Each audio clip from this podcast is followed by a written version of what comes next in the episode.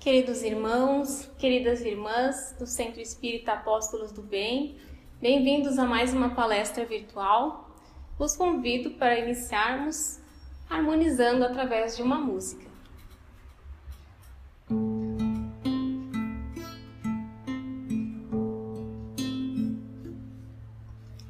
Pés descalços, mãos marcadas, moradores das calçadas, esquecidos como a própria noite.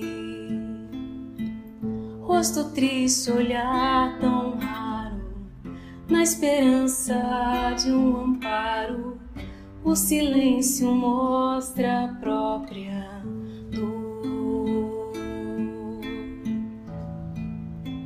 sem perceber.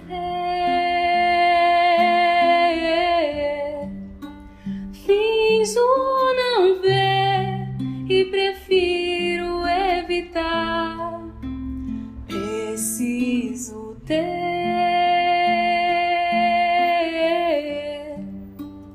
Olhos de ver e mãos de ajudar e amar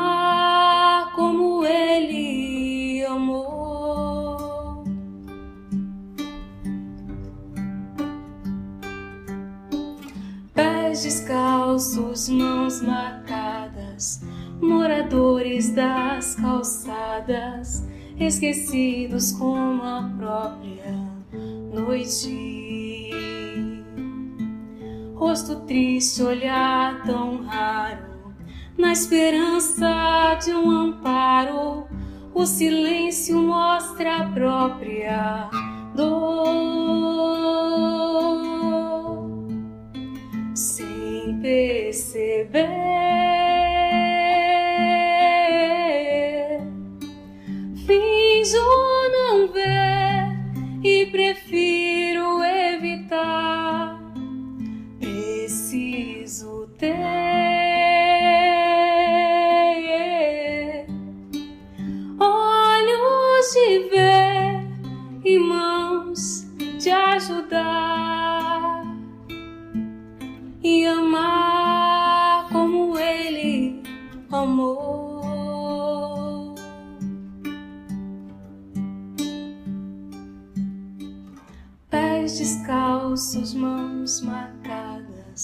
Jesus Cristo nas calçadas, esquecido como a própria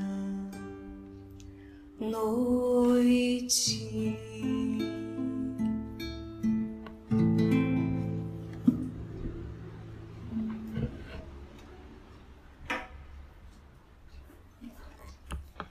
Jesus Cristo, quando desceu à terra, já era um espírito puro. E para nós espíritas, isso significa, de acordo com o livro dos Espíritos, que ele havia percorrido todos os graus da escala evolutiva. Ele havia se despojado de todas as impurezas da matéria. Então ele tinha alcançado a soma de perfeição de que é suscetível a criatura, tanto no quesito moral quanto no quesito intelectual. Não tinha mais provas, não tinha mais expiações para sofrer. Ou seja, ele não mais precisava reencarnar. Então, o que fazia Jesus se não precisava mais reencarnar? E no livro dos Espíritos está a resposta.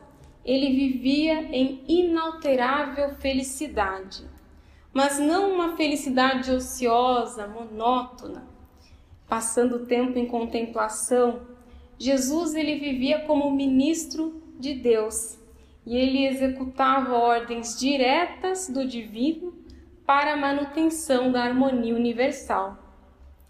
Então vem à Terra esse espírito puro, esse espírito perfeito, para auxiliar a humanidade na sua obra de aperfeiçoamento.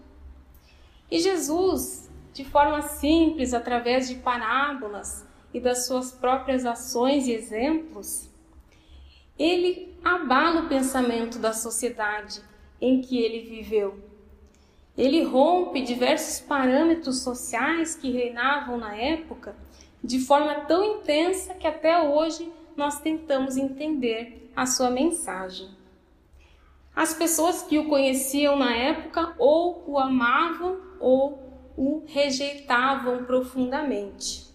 Quando escutavam as suas palavras ou as pessoas abriam a janela da mente e passavam a viver de forma completamente diferente, ou as pessoas se perturbavam drasticamente. E hoje nós falaremos de uma história que contempla esse segundo caso. Levanta um doutor da lei e, para testar Jesus, questiona o seguinte: Mestre, que preciso fazer para possuir a vida eterna?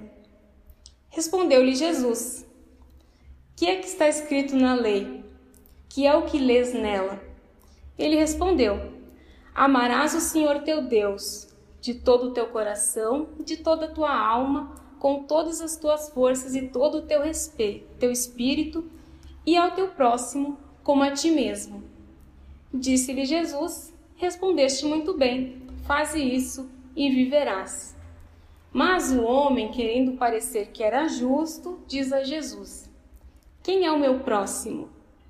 Jesus, tomando a palavra, lhe diz: Um homem que descia de Jerusalém para Jericó caiu em poder de ladrões, que o despojaram, cobriram de ferimentos e se foram, deixando-o semi-morto. Aconteceu que em seguida um sacerdote, descendo pelo mesmo caminho, o viu e passou adiante. Um levita, que também veio àquele lugar, tendo-o observado, passou igualmente adiante. Mas um samaritano que viajava, chegando ao lugar onde jazia aquele homem e tendo-o visto, foi tocado de compaixão. Aproximou-se dele, deitou-lhe óleo e vinho nas feridas e as pensou. Depois, pondo no seu cavalo, levou-o a uma hospedaria e cuidou dele. No dia seguinte, tirou dois denários e deu ao hospedeiro, dizendo: Trata muito bem deste homem, e tudo o que despenderes a mais, eu te pagarei quando regressar. E Jesus pergunta: Qual destes três te parece ter sido o próximo daquele que caíra em poder dos ladrões? E o doutor respondeu: Aquele que usou de misericórdia para com ele. Então disse Jesus: Vai e faz o mesmo. Evangelho de Lucas, capítulo 10. E esse diálogo ocorre entre Jesus e um especialista da lei. Ou seja, como um especialista da lei religiosa, como um doutor da lei, esse homem, ele certamente sabia as respostas para todas as perguntas que ele fez. E aí era costume da época os discípulos escutarem os mestres sentados, mas eles podiam se levantar caso quisessem fazer perguntas, procurando né, aprender algo. E esse homem levanta, como se fosse um discípulo humilde, como se quisesse aprender algo, mas na verdade o seu objetivo profundo é testar o professor. E qualquer palavrinha mal colocada de Jesus poderia levá-lo à morte. Então começa o homem, mestre, o que preciso fazer para possuir a vida eterna? E o doutor não estava esperando aprender nada com Jesus. Na verdade, devia até estar se sentindo superior a Jesus. E Jesus conhecia as intenções do homem e, ao invés de responder, ele o obriga a expor a sua própria opinião e pergunta: O que está escrito na lei? O doutor mostra seus conhecimentos, responde, faz referência ao Antigo Testamento, amar a Deus que está em Deuteronômio e amar ao próximo que está no Levítico. E Jesus diz muito bem: faz isso e viverás. Ou seja, siga o seu próprio conselho. Mas o doutor da lei não estava satisfeito, ele não tinha conseguido testar Jesus ainda. Desejando então ser justo, ele pergunta ao mestre: E quem é o meu próximo? Como um bom judeu, provavelmente esse doutor estava esperando que Jesus respondesse que o próximo fosse também um companheiro judeu, que seguia a lei com rigor. E aí vem Jesus mostrar o que é ser um espírito puro, e ele cria a preciosa parábola do bom samaritano. Um homem que descia de Jerusalém para Jericó caiu em poder de ladrões que o despojaram, cobriram de ferimentos e se foram, deixando-o semi-morto. Jericó ficava numa altitude menor que Jerusalém. Então, o indivíduo estava descendo sozinho numa estrada de 30 quilômetros e era comum ter assaltantes na estrada. Então, como na época a maioria das pessoas tinha apenas uma muda de roupa, os assaltantes levaram a sua roupa, o deixaram nu quase morto na estrada. E naquele tempo, como hoje em dia, as pessoas se identificavam pelas roupas, pelos trajes, eles podiam ver quem era de qual religião, de qual etnia. Mas aquele homem estava nu. Então, presume-se que o homem era um judeu precisando de ajuda. E no tempo de Jerusalém, trabalhavam três classes de pessoas: a primeira classe eram os sacerdotes, a segunda classe eram os levitas e a terceira classe eram os leigos, que eram servos. Aconteceu em seguida que um sacerdote descendo pelo mesmo caminho ouviu. Muitos sacerdotes no primeiro século viviam em Jericó, então iam até Jerusalém para prestar as suas missões religiosas e retornavam às suas casas. E os sacerdotes eram homens ricos, era uma classe de elite na sociedade judaica. Então, como um homem rico, ele jamais estaria fazendo esse caminho de 30 quilômetros a pé. Provavelmente ele estava cavalgando, poderia bem ajudar aquele homem que estava ali ferido. Mas por que não ajudar então?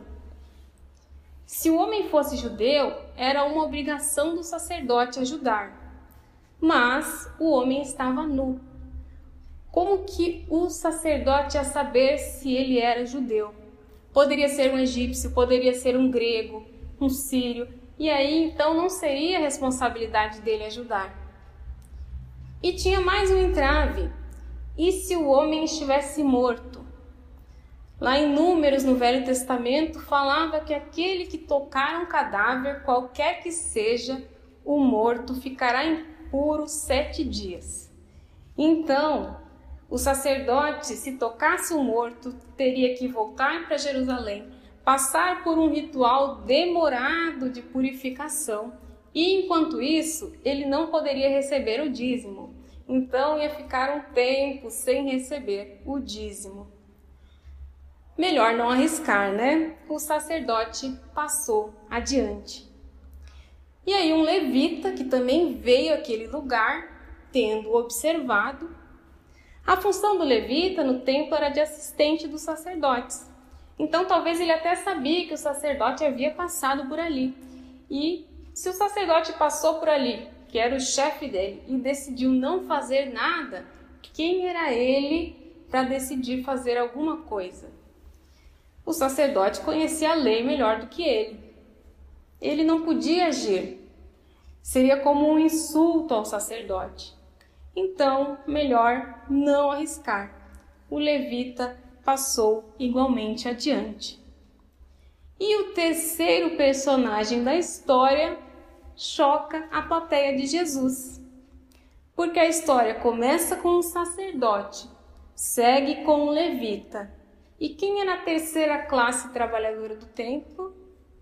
Os leigos. Mas não é isso que acontece. Jesus era um espírito puro, pura inteligência, pura moralidade. Lá no Evangelho segundo o Espiritismo, bem no início, nos é explicado quem são os samaritanos.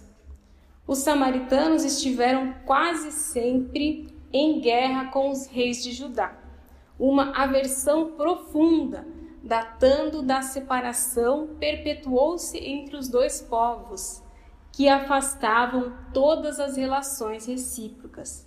Então Jesus toca na ferida do patriotismo judaico. Os samaritanos, para to tornar a cisão mais profunda e não ter que ir a Jerusalém na celebração das festas religiosas, construíram um templo particular e adotaram certas reformas. Eram os protestantes daquela época.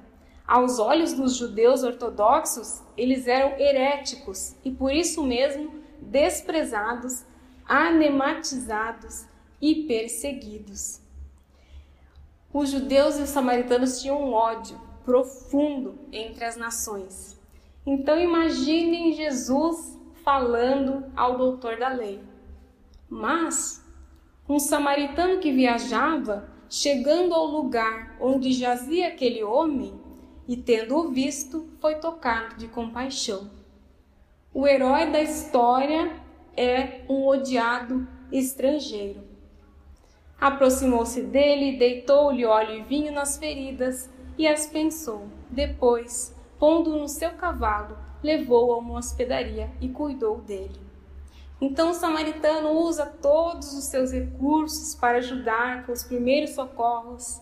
E aí espera-se que ele, como samaritano num território judeu, vá deixar o homem né, na entrada de Jericó, mas não. No dia seguinte, tirou dois denários e deu ao hospedeiro, dizendo: Trata muito bem deste homem, e tudo que despenderes a mais eu te pagarei quando regressar. Então ele arrisca a vida dele, entrando num território judeu para deixar o homem numa hospedaria e ainda diz que vai pagar a mais e vai pagar tudo aquilo que for preciso para que o homem receba os devidos cuidados. E aí Jesus termina.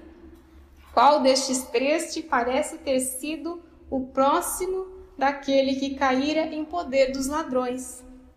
E o doutor foi obrigado a confessar: aquele que usou da misericórdia para com ele. Então diz Jesus: vai e faz o mesmo. E Jesus faz novamente o doutor refletir e responder a sua própria pergunta. As duas perguntas foram feitas para testar Jesus e Jesus faz o homem responder as duas perguntas, sendo que a última vem da sua própria consciência. Então nos fala no Evangelho segundo o Espiritismo que toda a moral de Jesus se resume na caridade e na humildade, isto é, nas duas virtudes contrárias ao egoísmo e ao orgulho. E é este o caminho para herdar a vida eterna, este é o caminho para a verdadeira felicidade. No livro Lázaro Redivivo, pelo irmão X, psicografia de Chico Xavier, o irmão X coloca: a caridade, antes de tudo, pede compreensão. Então não basta a gente entregar algo material para alguém que surge à nossa porta e achar que nós já possuímos essa virtude da caridade. É preciso entender-lhe a necessidade e ampará-lo com amor. Desembaraçar-se dos aflitos, oferecendo-lhes o supérfluo, é livrar-se dos necessitados de maneira elegante, com absoluta ausência de iluminação espiritual. A caridade é muito mais do que a esmola. Ser caridoso é ser profundamente humano, e, a, é, e aquele que nega entendimento ao próximo pode inverter consideráveis fortunas no campo de assistência social, transformar-se em benfeitor dos famintos, mas terá que iniciar na primeira oportunidade o aprendizado do amor cristão para ser efetivamente útil. Então, depois do fracasso dos religiosos que passam pelo homem ferido e não fazem nada, o bom samaritano dá uma valiosa lição do que é o amor inesperado. Porque Deus ele não observa as nossas práticas exteriores. Deus não observa quem crê desta forma, quem crê daquela forma, ou até mesmo quem não crê. Jesus ele coloca o samaritano, que era considerado como herético na época, mas que pratica o amor ao próximo acima do religioso que falta com a caridade. E aí finalizamos com algumas questões para que nós possamos refletir. Quem de nós nunca se questionou: devo ou não devo ajudar? E quando vem até nós um necessitado, quais são os nossos entraves? O que tem nos impedido de praticar a caridade? Convido então a todos os irmãos para que possamos encerrar com a prece em forma de música.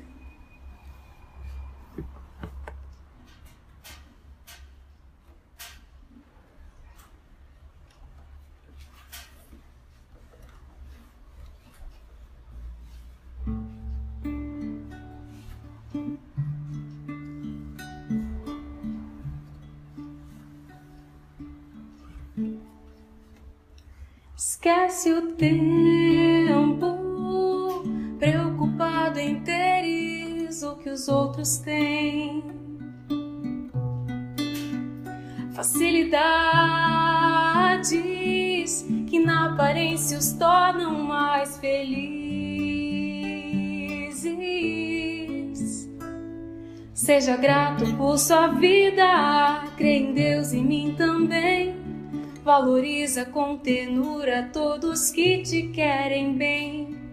Amar é ser mais livre e liberdade é condição para alcançar felicidade, seja neste mundo ou não. Esquece o tempo dos mitos dessa ilusão constante de que viver pro mundo era o bastante. Talvez chamar meu nome não passasse de uma simples convenção. Esquece o tempo marcado pelo orgulho e a vaidade. Erraste por não ter a humildade de admitir tuas faltas, de dobrar-te a um pedido de perdão. Esquece tudo e vem, senta ao meu lado. Nós precisamos conversar. Meu fado é leve, a escolha é tua. Não perca o tempo de mudar. Esquece tudo e vem, senta ao meu lado. Nós precisamos conversar. Meu fardo é leve, a escolha é tua. Não perca o tempo de mudar.